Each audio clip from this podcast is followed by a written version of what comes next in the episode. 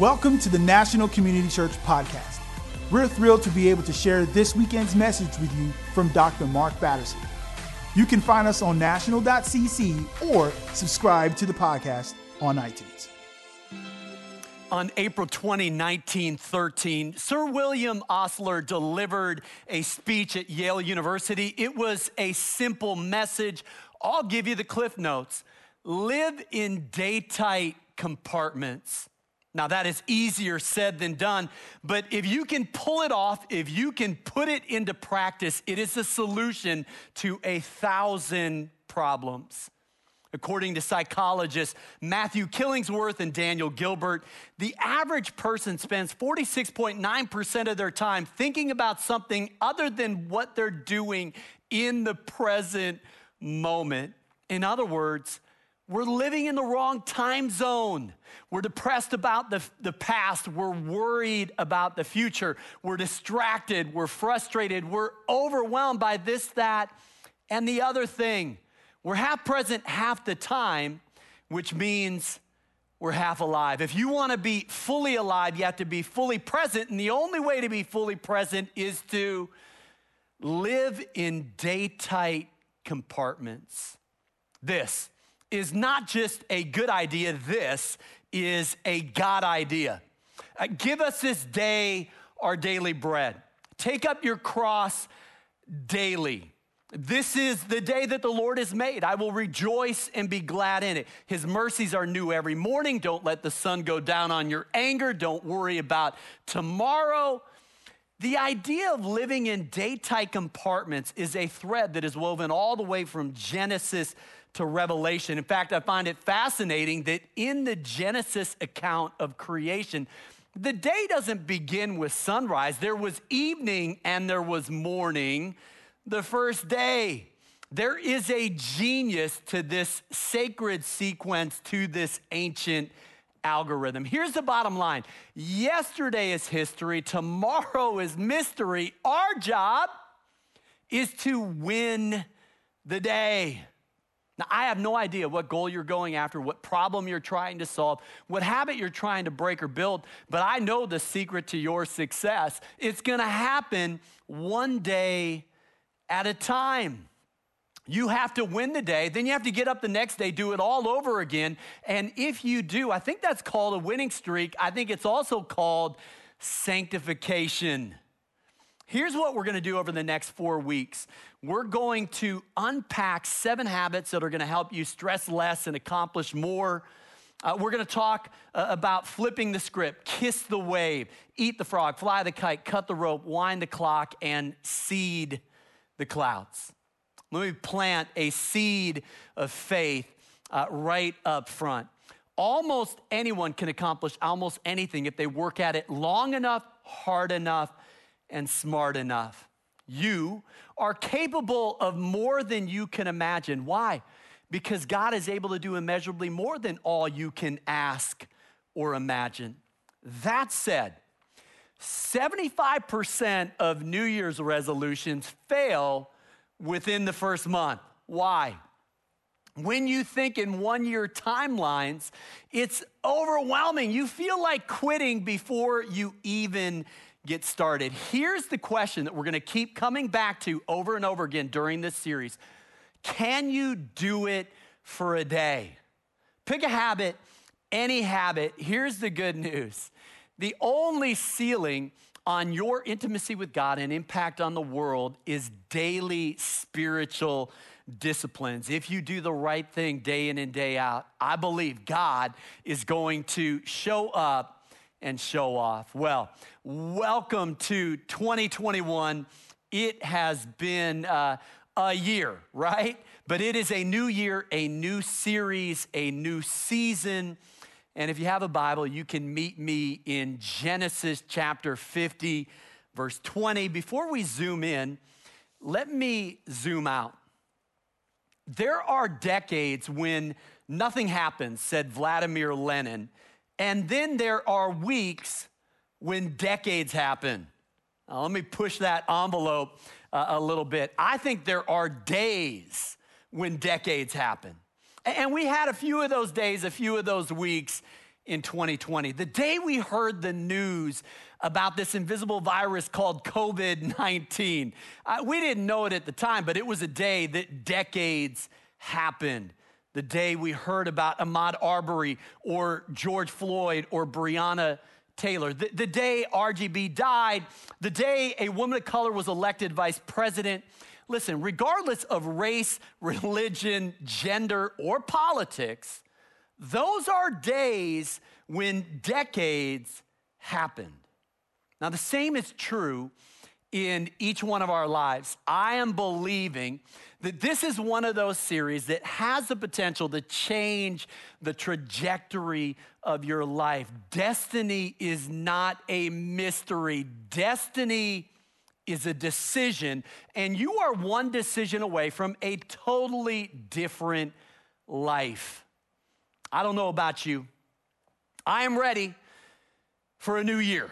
Uh, can I get an amen on the chat uh, at our online campus? I, am ready to hit reset. I'm ready to gather again as a church. I'm ready for herd immunity, ready for the kids to go back to school, ready to go see a movie with my wife, ready to grab dinner with friends. I am ready for any semblance of normalcy, even a new normal. Having said that, let me say this. You can't just flip the calendar. You have to flip the script. It is the first of seven habits that I write about, that you can read about in Win the Day. Here's the big idea if you want to change your life, you have to change your story. In the science of cybernetics, there are two kinds of change. First order change is behavioral, it's doing something more or less. If you're trying to lose weight, eating less, exercising more is certainly a step in the right direction. First order change can facilitate a quick fix, but second order change passes the test of time. Second order change is conceptual, it's mind over matter. And, and that's where the magic happens. Everything is created twice. The first creation is mental, it's internal. The second creation is physical, it's external. Everything was once a thought. And by the way, that includes you. you. don't just bear his image, you are his idea. In fact, you are his workmanship, which means you are a unique expression of God's imagination. We tend to think of habits as external exercises that increase proficiency or productivity. Uh, it's practicing scales, it's practicing skills. And those external habits will pay dividends, no doubt. But the biggest return on investment are what I would call high leverage habits, and they're internal habits that no one else can see. It's your internal monologue, it's the way that you explain experiences to yourself, it's the stories that you tell yourself day in and day out. In the words of John Quincy Adams, Whoever tells the best story wins. On average, about 60,000 thoughts fire across our synapses every single day.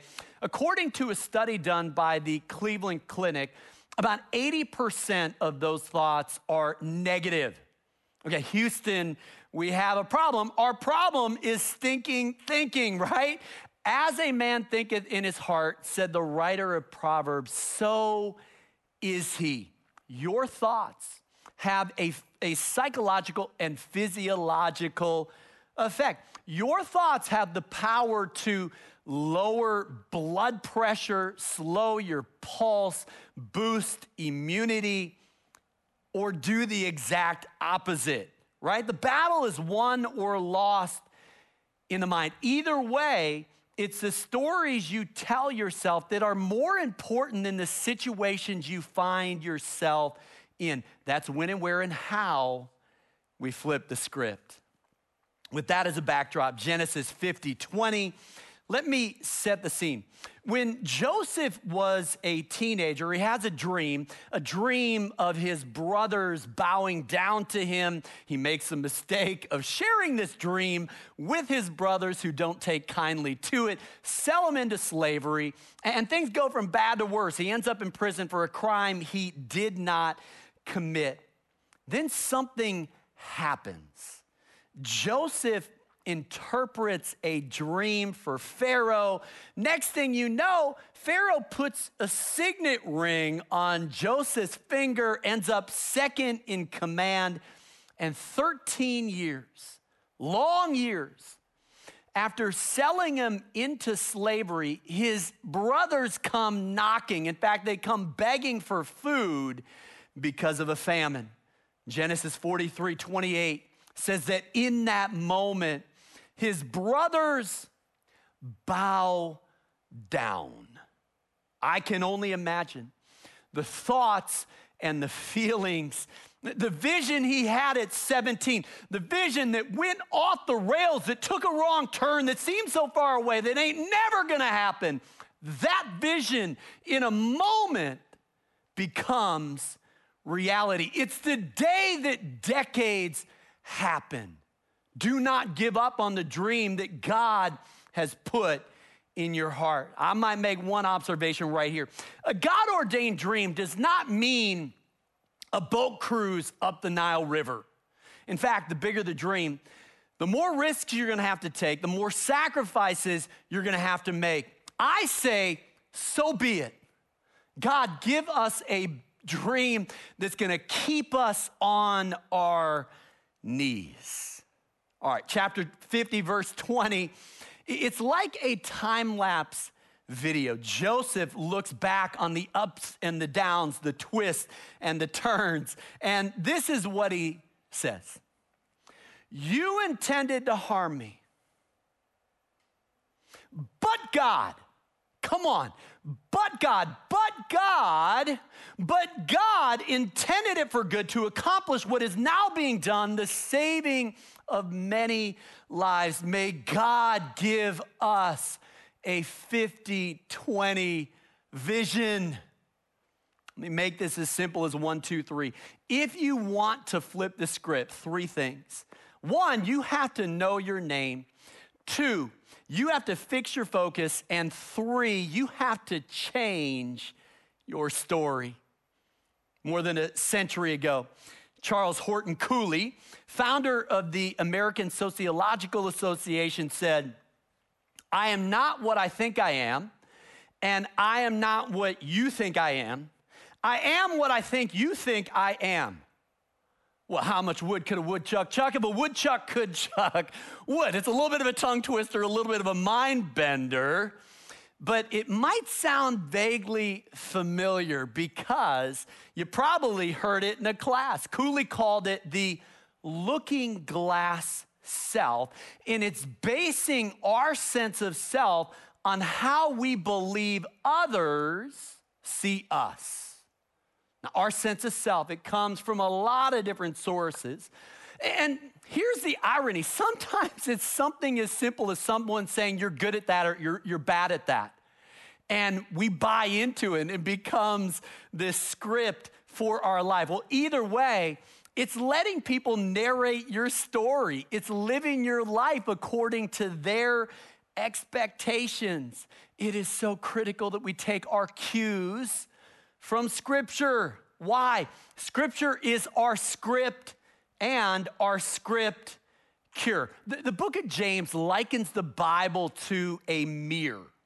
This is where we discover who we are in the eyes of God. This is how we know our name. This is how we flip our script. It's, it's right here. You got to take a long, hard look in the mirror. Let me dive back into this story. Now, Joseph, he plays a few mind games with his brothers, which I think is absolutely justified. But he finally reveals his identity. Genesis 45, verse 3. He says, I am Joseph. Now, when I read that for some reason, I hear Guardians of the Galaxy, I am Groot. Welcome to my world. Not sure why, but I love this moment. Joseph uh, reveals his identity, and we read right past it, but Joseph knows his name. Well, of course he knows his name. It's his name. Well, not so fast. Fun fact daily double, if you know this. When Pharaoh makes Joseph second in command, he doesn't just give him a signet ring, he gives him an Egyptian name. Anyone? Anyone? Survey says Zaphanath Paneah. A lot of hieroglyphics in that alter ego, much harder to spell, but there's something bigger at play here. I think it would have been so easy for Joseph to forget who he was when tough time hit. Sometimes we forget who we are, but that's the moment that you've got to remember your name. Listen, the same thing happens with Daniel. Do you remember this? Nebuchadnezzar calls him Belshazzar, but that's not his name. Listen, if you let it, culture will try to name you and tame you. It will label you, it will define you. Cancel culture will chew you up and spit you out. You have to know who you are. You have to know whose you are. You have to know your name. And this brings us all the way back to Ephesians 1. Do you remember this from our Heaven on Earth series? You are blessed. You are chosen. You are blameless, adopted, redeemed. You are sealed. You are stamped. That is who you are. You have to know your name. And number two, you have to fix your focus. Now, we have a saying in our family uh, your focus determines your reality. It's what Qui Gon said to Luke Skywalker. But it's not just a Jedi mind trick, right? This is Philippians 4. If anything is good or right, pure or just or admirable, think about such things. Why? Because it will fix your. If you're looking for an excuse, you will always find one. If you're looking for something to be grateful for, you will always find something. Now, there is a concept in psychology called cognitive reappraisal. It's telling yourself a different story about what's happening. And I think Joseph is exhibit A. He could have so easily played the victim card, right? In fact, he could have played God and even the score with his brothers, but he doesn't do that. Why? He's got a God's eye view. Dr. Martin Seligman, the former president of the APA, said that all of us have what he calls an explanatory style. Oh man, if we could x ray, if we could MRI, I'm telling you, this is one of the most important things about you. Your explanations are more important than your experiences. Here's what he said Explanatory style is the manner in which you habitually explain to yourself why events happen. Okay, so what was Joseph's explanatory style? I think we have it right here. It's Genesis 50 20. Listen, you intended to harm me. Okay, you were gonna tell a story, but, but there is a meta narrative at play. You intended to harm me. But God, but God intended it for good. God is writing a different story in and through these circumstances. Now, I know that there's a meme circulating right now. It is the 2020 dumpster fire. And yeah, I mean, it's funny. It's the wrong explanation. Listen to me. 2020 was not a dumpster fire, 2020 was a refiner's fire. Listen, what comes out of a refiner's fire? Something that is more pure and more precious and more valuable. God is doing a refining work in His church, in His people. And if we would allow Him to refine us, what would come out of it would be so much better and so much bigger. And we would look a lot more like him. The prophet Malachi said, Who is able to endure? Who is able to stand? It's the one who allows God to do his refining work in their life. How do we fix our focus? Listen, the short answer is fix your eyes on Jesus, the author and perfecter of your faith. I love this moment when Peter gets out of the boat in the middle of the Sea of Galilee in the middle of the night. That takes some serious faith. But here's the deal if you want to walk on water, you have got to get out of the boat. And as long as he is focused on Jesus, he walks on water. What happens? He loses focus. He starts focusing on the wind and the waves. It's so easy for us to focus on the circumstance or even what's going wrong. And that's when we start to sink because we start to second guess. Well, let me give a couple of practical applications and uh, I'll keep it short and sweet. Three things you can do to fix your focus, and I, I might ask you to just pick one of these uh, for 2021 and put it into practice. One, keep a gratitude journal. Here's what it will do it will sanctify your reticular activating system, the part of the brain that determines what gets noticed and what goes unnoticed, and it will enable you. It will create a category for the things that you can praise God about. I'm telling you, it will fix your focus. Two, change of pace plus change of place equals change of perspective. Now, the key to spiritual growth is routine, but once a routine becomes routine, you have to change a routine. And so, one of my routines is to download a Bible reading plan at the beginning of the year, and, and I do something a little different. I change translations. Why? because it makes my synapses fire in a little different way. I loved the Amplified Bible last year, one of my favorite versions. But I'm going back to the New Living Translation. Why? Because I need just a little change of pace. Now, there are different ways that you can put this into practice, but nothing will shift your, your uh, perspective like prayer. Uh, do a silent retreat, 24 days. Uh, no, not 24 days. Good luck with that. 24 days. Yes, that would be awesome. Uh, overachievers, 24 days. The rest of us, 24 hours, okay? Uh, 24 hours. Try doing a silent retreat. Just you, your Bible, and the still small voice of the Holy Spirit, and you see what happens. Uh, January 11 through 17, we'll do a week of prayer and fasting. Another great way, listen, fasting is a phenomenal way to flip the script. But one more idea, and this one's kind of unique read old books. If you want new ideas, said Ivan Pavlov, read old books. Now, I've read thousands of books, but one of my favorite genres is biography. And so I'm going to kind of let you into my world a, a, little bit. I love biographies because they help me see things from a slightly different perspective. It was a biography on D.L. Moody that led to some of my early morning routines. Uh, it was, I've read six or seven biographies on Teddy Roosevelt, and those biographies resulted in a few of my life goals. Uh, it was a biography about Emil Zatopek that inspired me as I ran the Chicago Marathon. In fact, inspired me so much, turned it into a movie script, and I'm still shopping it, okay? I love biographies. That said, there is no book that is older or better than the Bible. The Jewish theologian Abraham Heschel said, prophecy is exegesis of existence from a divine perspective.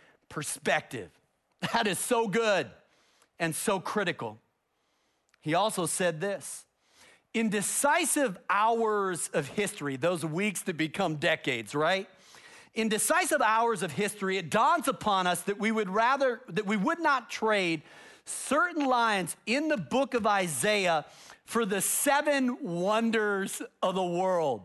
I don't know if he's talking about the seven ancient wonders of the world, natural wonders of the world, doesn't really matter. What he's saying is, during times of crisis, we need a word from God. We need a word from God. We need a place to stand, and we stand on his promises. And that brings us to number three. You have to change your story. Now, according to a study done by Emory University, the best predictor of a child's emotional well being is not getting into a great school. It's not giving them lots of hugs and kisses. It's not that obligatory pilgrimage to Disney World. It's not Pixar films. Okay, according to these researchers at Emory University, number one indicator of a child's emotional well being, drum roll, is a child knowing their family history. What? Huh. Okay, stick with me. Everyone is born into someone else's story. Our kids were born into our story, Laura and I, for better or for worse. I was born into my parents' story. My parents were born into my grandparents' story. We all have a family of origin, and that includes an origin story. But here's what happens when we get grafted into God's family, we get grafted into God's story. This is huge. Scripture becomes our script. This is, this is not just our mirror, it now becomes our script. This book, it's our backstory. This is our backstory.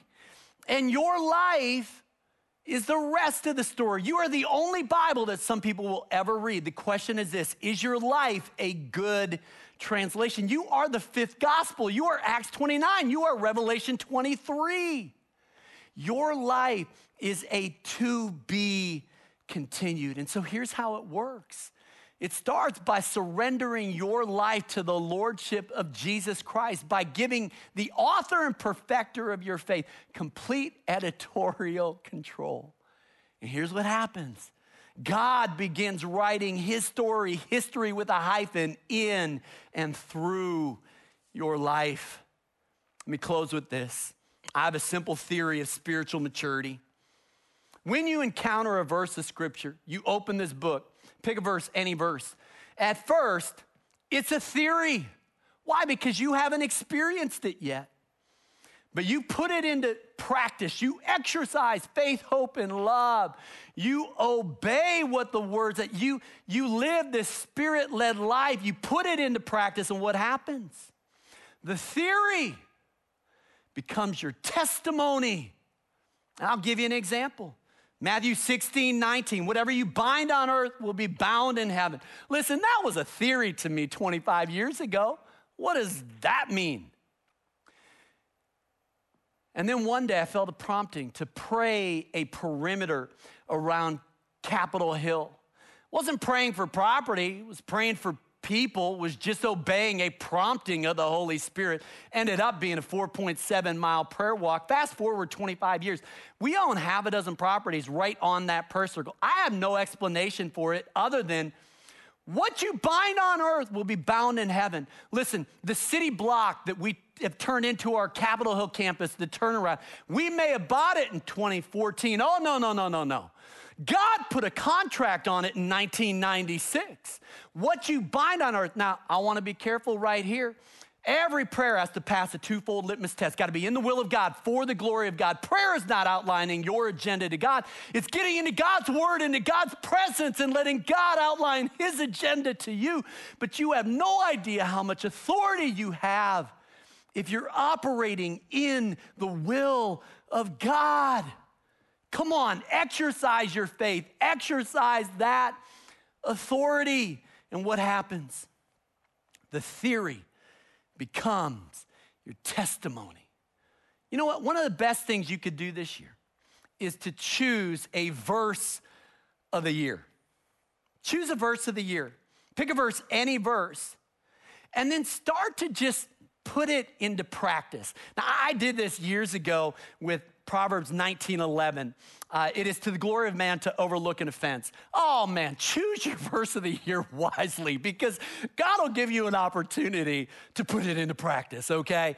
And, uh, but I, I tell you what, that needed to be my script that year. I'd written a book called The Circle Maker, and listen, it's impacted a lot of lives. And, uh, but some of those early reviews, whoo, I had to check my ego.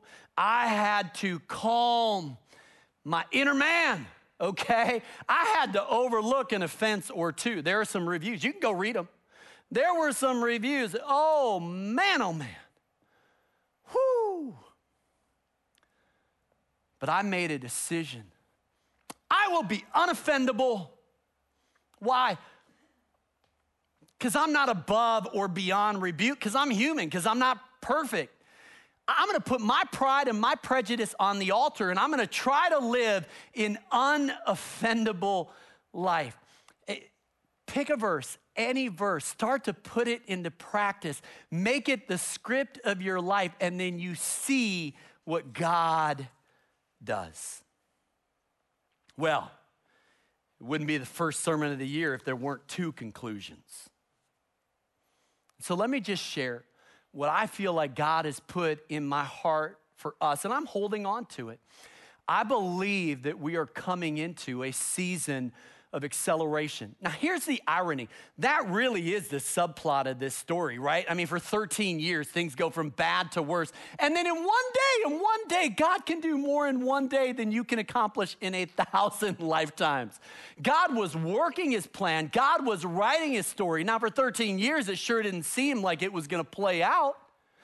But in a season of acceleration, Joseph goes from prison to Pharaoh's palace. In physics, velocity is a change in position over time, while acceleration is a change in velocity over time. There will not be a quiz at the end of this message. A change in acceleration over time is called a jerk. That, that is the technical term. A jerk is the first derivative of acceleration, the second derivative of velocity, and the third derivative of, of position. I'm not even sure exactly what that means, okay? But it's not just a concept in physics, it is a promise in Scripture. The days are coming, declares the Lord, when the reaper will be overtaken by the plowman and the planter by the one treading grapes. The New Living Translation says it this way the grape the grain and grapes, come on, are you ready for this? Will grow faster than they can be harvested. Isn't that what happened? Seven years of plenty. There's so much we don't even know what to do. They would have wasted it. But for a word from God, but for a dream that was interpreted. And Joseph wisely stored for seven years the plenty so that it would provide saved two nations with an act of courage, with an act of wisdom. I believe that we are coming into a season of supernatural acceleration. Do you feel it? Do you sense it? Well, not if you're looking at the circumstances around us. Oh, I feel it. I sense it. God is activating the gifts of His Spirit in an unprecedented way. We're gonna see supernatural demonstrations of love and power. We're gonna see God's kingdom advance, and it's gonna seem like a jerk, okay? It's not gonna be linear. That's, that's never how it works. Joseph's story is not, if you're looking for linear, you came to the wrong place, but I have some good news. When you have a setback, you do not take a step back because God is already preparing your comeback. That's what God was doing in Joseph's life. I believe that that's what God is doing in your life. Listen, you have to flip the script. How? You got to know your name, you got to fix your focus, right? You got to do it. You got to change your story. And if you do that, you better buckle your seatbelt because you're going to see God's kingdom come in a powerful way.